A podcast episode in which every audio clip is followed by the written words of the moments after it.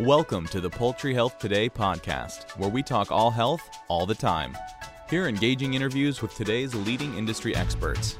Hosted by Poultry Health Today editors, podcast episodes highlight the latest ideas, insights, and advice to improve poultry health, welfare, performance, and food safety. Hi, I'm Caroline Stocks with Poultry Health Today, and with me is Estefania Novoa Rama, who's a graduate research assistant at the University of Georgia. Hi, thanks ever so much for joining us today. Thank you very much for asking me. Um, in your research, you compared the prevalence of salmonella in conventional and no antibiotics ever systems. Can you tell us a little bit about your research? How many birds were involved with it? So we uh, looked at four different farms. Two of those that followed conventional practices, and two of those, two of the other ones followed uh, no antibiotics ever practices. And with each one of those farms, we collected samples from different days corresponding to different diet changes, from hatch to transport to the processing plant, and we collected samples from 15 birds chosen at random every time.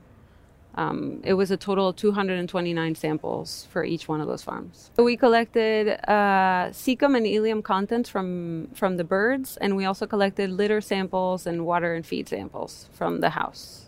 And then the tests that you did were after the feed changes. Is that correct? Yes. So every time we collected samples, it was after there was any feed changes, and as the birds were getting older as well. So we looked at that, uh, the changes in prevalence of salmonella and campylobacter as the birds age and with the different diet changes. So why? Um, sorry, you said about the diet changes. So why specifically after the feed changes?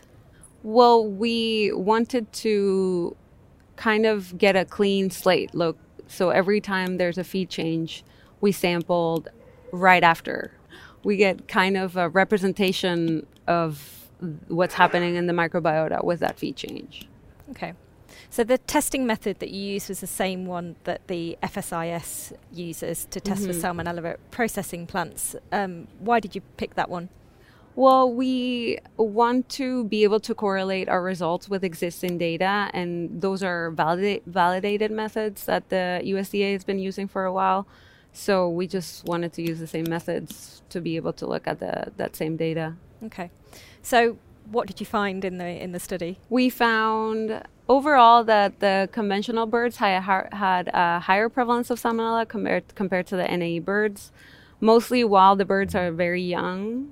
Um, then for the conventional birds, it kind of declines as the birds get older, and then we see it go up again when in the last um, few withdrawal uh, feeds and also with transport to the processing facility, which is kind of what we expect because of the stress associated with those practices and also because of um, the increased shedding of the pathogens um, that can create more opportunities for cross contamination between flocks. So, no salmonella was found in feed and water, is that correct? That is correct. So, where do you think the salmonella came from in the in the positive tests? It can persist in the litter for a long time. So even if we don't find it at the beginning, that doesn't mean that it's not there. It can just be in very, very low numbers. And then as the birds start shedding, it just creates a better environment for the salmonella to keep um, proliferating. Um, but yeah, insect vectors, it can come from people, it can come from other animals around the area. There's a lot of, of ways in which salmonella can enter the house. So you also tested the birds after they'd arrived at the processing plant.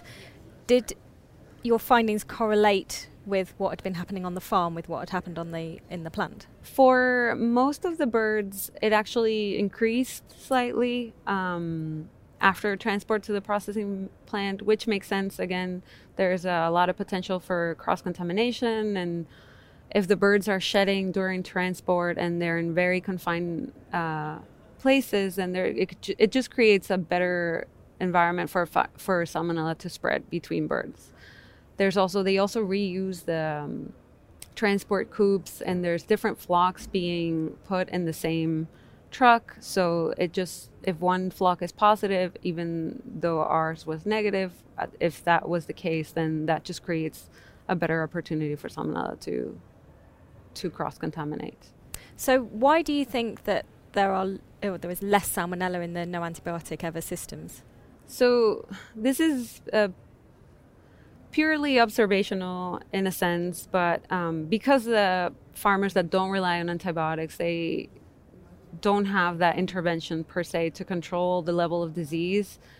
Um, the stringency and the culture around their biosecurity and their management practices is is it has a higher they have a higher vigilance level let's say um, and that that can be a contributing factor to those low numbers of salmonella but it's not the only thing that's influencing the result those results but it does correlate with what we see when we go to the farms and we visit these different farms. Usually, the NAE farms are just pristine. So, do you think that there's quite a lot that uh, conventional producers could perhaps learn from those kinds of systems in terms of biosecurity?